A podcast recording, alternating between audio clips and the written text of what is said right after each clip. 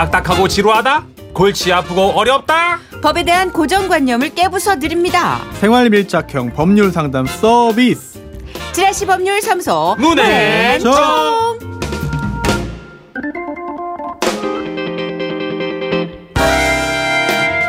지라시 법률 사무소 정앤문 여러분의 고민을 어루만져 주실 친절한 변호사를 소개합니다. 어서 오십시오. 법조계의 수호천사 손수호 변호사입니다. 네, 안녕하세요. 아니 오늘은 반갑습니다. 실제로 고개까지 숙이시고 네네. 뭐 항상 아니, 그- 황송합니다. 네. 아닙니다. 항상 경외의 마음을 갖고 있습니다. 아니, 예. 아, 왜 그러세요? 아, 놀라실 거 없어요, 수호 씨. 정선혜 씨가요. 자기 기분 좀 이렇게 막 신나게 아. 하다가 또 기분 안 좋으면 대충 하고 그래요. 오늘 처음 기분 좋으신 것 같아요. 아니, 저, 아니, 사실 공복과 아, 배고파서 구기신 예, 겁니까? 많이 다릅니다. 아, 네. 예. 자, 어쨌든 이 시간 우리가 일상에서 흔히 겪을 수 있는 생활 속 문제들을 다뤄봅니다. 답답한 고민거리들, 법적으로 이거 정말 나는 모르겠는데 애매하다 싶은 것들, 뭐 가리지 마시고 사연을 보내주시면 우리의 수호천사 손소 변호사가 아주 친절하게 상담해 주시죠. 예, 아, 청취자 여러분들의 판결도 받아보겠습니다. 사연 듣고 아 내가 솔로몬 못지 않다 하시는 분들은 문자를 주십시오. 샵 8001번 짧은 글 50원 긴 글 100원 추가되고요. 미니는 공짜입니다. 저희가 게시판 열어놓고 사연을 받았는데 오늘도 살짝 사수 아니 좀 많이 사수할 수 있는데요. 이분은 입장에서 화가 날 수도 있는 거거든요. 자, 청취자 김다원님의 고민입니다. 안녕하세요. 제가 상담하고 싶은 내용은 돈 문제예요. 아 돈 문제. 아니 가족끼린 돈 빌려주고 안 갚으면 받을 방법이 도저히 없는 건가요? 그런 겁니까? 부모 자식 간에는 고소 같은 거 못 한다고 하던데 그럼 형제간은요? 가능한가요? 음? 그게요. 우리 언니가 저에게 10만 원, 20만 원 조금씩 조금씩 빌려가는데 예. 문제는 이 빌려가고 나서 갚을 생각을 안 한다는 겁니다. 아니 제가 뭐 은행입니까? 우리 언니가 어 저를 ATM 기계로 생각하는 것 같은데 어떤가요? 아니 처음에는 언니니까 빌려줬죠. 근데 이제 너무 열이 받는 거예요. 갚으라고 그래도 맨날 알겠다고 하고는 이 못된 사람 변호사님. 그렇다면 혹시 이런 상황에서 형제들끼린 법률적으로 조치할 수 있는 방법이 어떻게 리틀빗 따로 없는 건가요? 하시면서 아, 예, 요 요건 예민한 상황이죠. 어, 이거 네. 굉장히 흥분하신 것 같고 예, 예, 실제로 그 법적인 조치를 취하겠다는 건 아닌 것 같은데 이게 뭐 겁줄 수 있는 방법 이런 언니 언니한테 살짝 이제 뿌리겠다는 거죠. 아 어. 그런가요? 같이 어. 지금 듣고 계실 수도 있습니다. 그렇죠, 그렇죠. 이건 네. 사연 소개만으로도 언니의 심리를 좀 위축시키겠다. 그렇습니다. 어. 일단 이게 이런 경우에 가족끼리의 분쟁이 아, 뭐 아니면 돕니다. 그렇죠. 네, 갈등이 있었지만 부드럽게 해결되면서 해소되고 오히려 더 정이 돈독해지는 경우가 있고요. 음. 네. 어, 제가 실제 했던 사건인데 한 집에 살고 있었어요. 음. 한 단독주택인데 예. 1층, 2층에 형제가 네. 살고 있었습니다. 어. 근데 그 형제끼리의 소송인 거예요. 돈 문제예요? 돈. 돈 문제죠. 와. 네, 돈 문제인데 정말 네. 끝까지 가는 경험을 해봤거든요. 끝까지 간다는 건 판결 이제 선고까지. 네, 정말 판결 선고까지 끝까지 갔어요. 아니 예를 들어서 형이 돈 빌려서 안 갚으면 그냥 아유 네. 형이 그냥 필요한가 보다 하면 되지 않나? 근데 이제 모든 법률 문제가 그렇듯 사소한 거부터 축축축축 쌓이는 거고 그쵸. 이제 뭐 말과 행동이 격해지고 어, 맞습니다. 눈이 뒤집히는 거죠. 아, 감정 싸움까지 가는 거군요. 어, 맞습니다. 그래서 네. 이게 오히려 가까운 사이일수록 가족처럼 음. 감정이 격해지다 보면은 예. 어, 사건 자체는 크지 않은데 사건이 커져 버리는 경우가 있어요. 아하. 우리를 봐. 네. 우리도 사이 좋을 때는 뭐 누나 선배 깍듯하잖아. 그러다가 멱살 잡고 아? 얼굴에 지금 침 뱉기 바로 직전까지 아우 이런. 자제하십시오. 아, 후배인데 막 라디오니까 주먹, 다행이지, 주먹 이게. 허공에 날리고 난 선배인데 피하고 막? 아, 예. 그런 거. 네, 심심할까봐 재밌게 네. 해드리느라고 제가 애교 아우, 피우는 거죠. 제가. 부정맥이 왔어요. 너무 심심해가지고 지금. 두 분 중에. 선착순으로 한 분만 제가 해드릴게요. 예, 예. 예. 알겠습니다. 네, 이게 예. 지금 정선혜 씨께서 굉장히 뭐 좀 즐겁게 네. 약간 좀 가볍게 읽어주셨는데 생각보다 좀 고민스러울 수도 있어요. 그렇구나. 네, 이게 액수가 얼마인지 또는 빌려가고 갚지 않은 기간이 얼마인지에 따라서 다를 수가 있는데 음. 일단은 뭐 가족끼리의 분쟁이 크게 되지 않기를 바라는 마음으로 말씀을 드리면은요. 음, 아무리 가족이지만 특히나 자매잖아요. 네. 자매 사이는 법적으로 볼 때는 남입니다.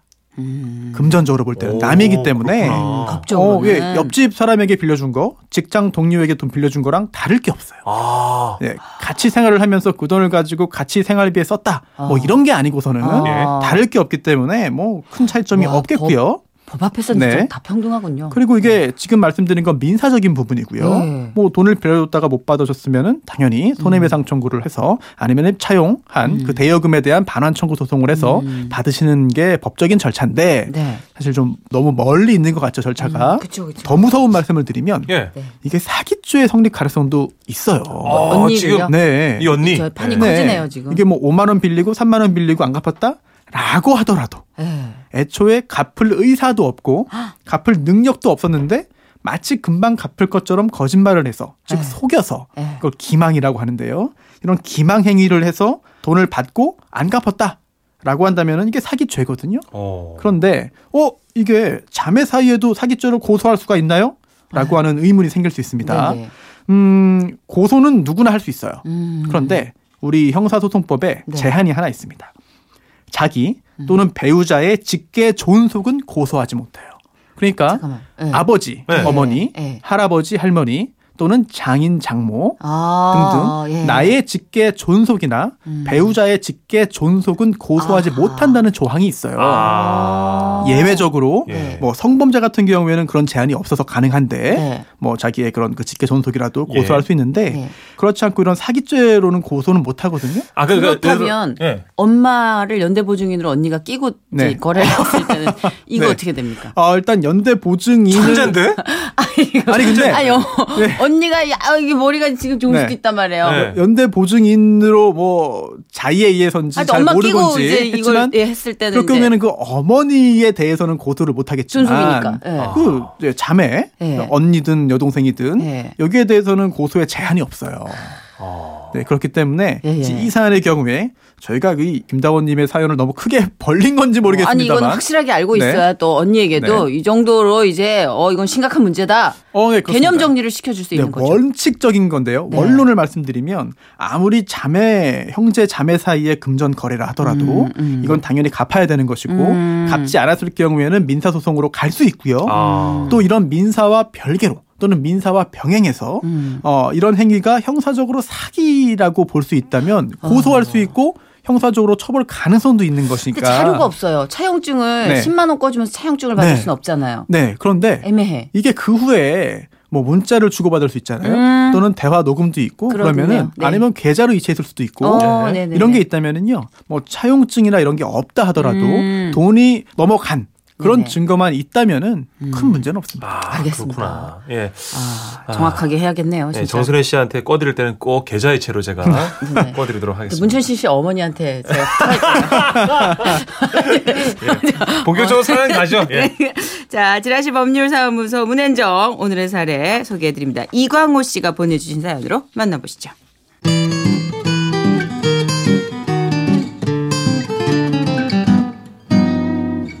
안녕하세요 두 분. 저는요 주로 지라시를 택시 안에서 듣습니다. 왜냐고요? 제가 택시 기사거든요.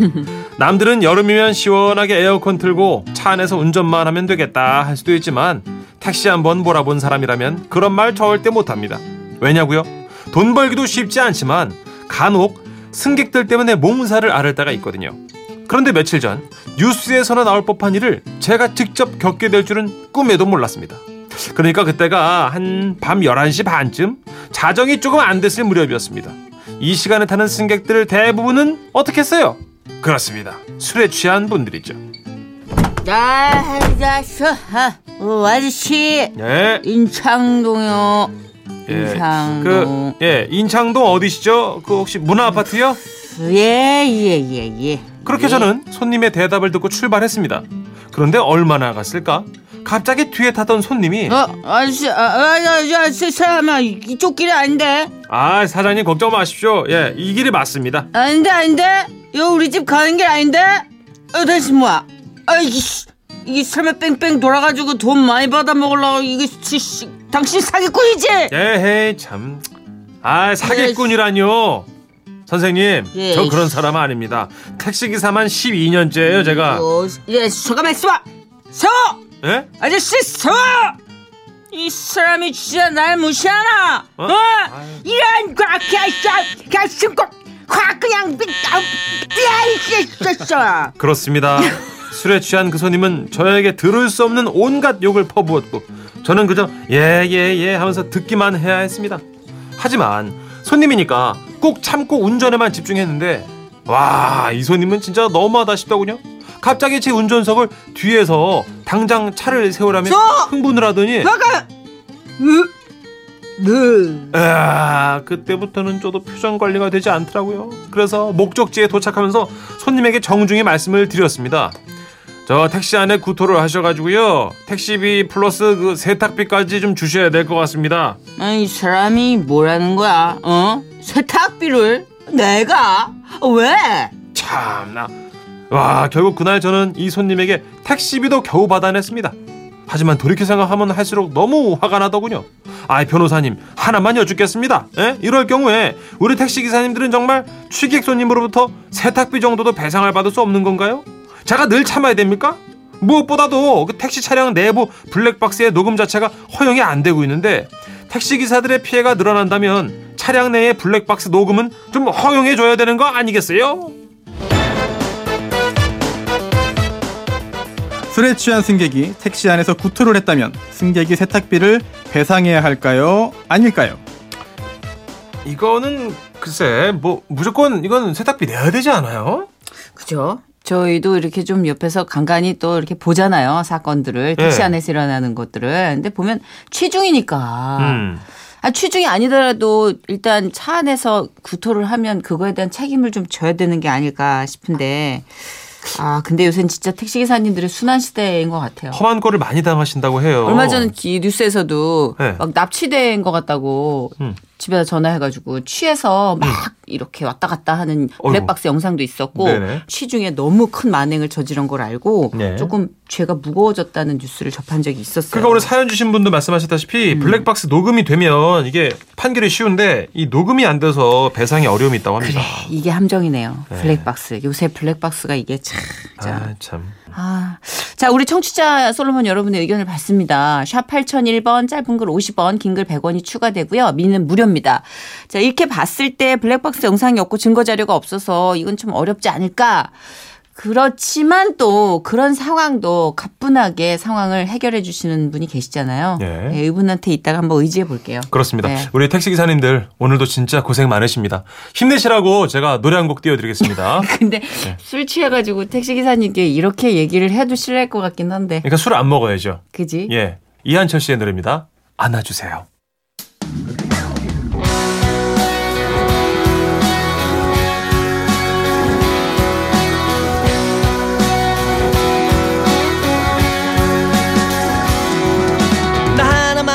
좋으면 된다는 그 짧은 생각을 이유로 지나쳤던 어린아이들 거리의 사람들 자, 노래 한 곡 듣고 왔고요. 네. 이한철 씨 안아주세요. 7307님이요. 저희 아버지도 택시기사인데요. 술에 취한 승객을 태우면 욕설은 기본으로 듣는다고 하시더라고요. 그때마다 진짜 아무런 대응도 할 수 없다는 게 너무너무 속상합니다. 하셨고요. 아, 진짜 음. 화가 나네요. 근데 구이사이님은 조금 다른 각도로 접근해 주셨어요. 아, 일반 승객이라면 세탁비를 받을 수 있을 것 같은데 술에 취한 승객이다 보니까 현실적으로 어려울 것 같다는 생각도 듭니다. 일부러 그런 게 아니잖아요. 또 그렇게 생각할 수도 있나? 0521님.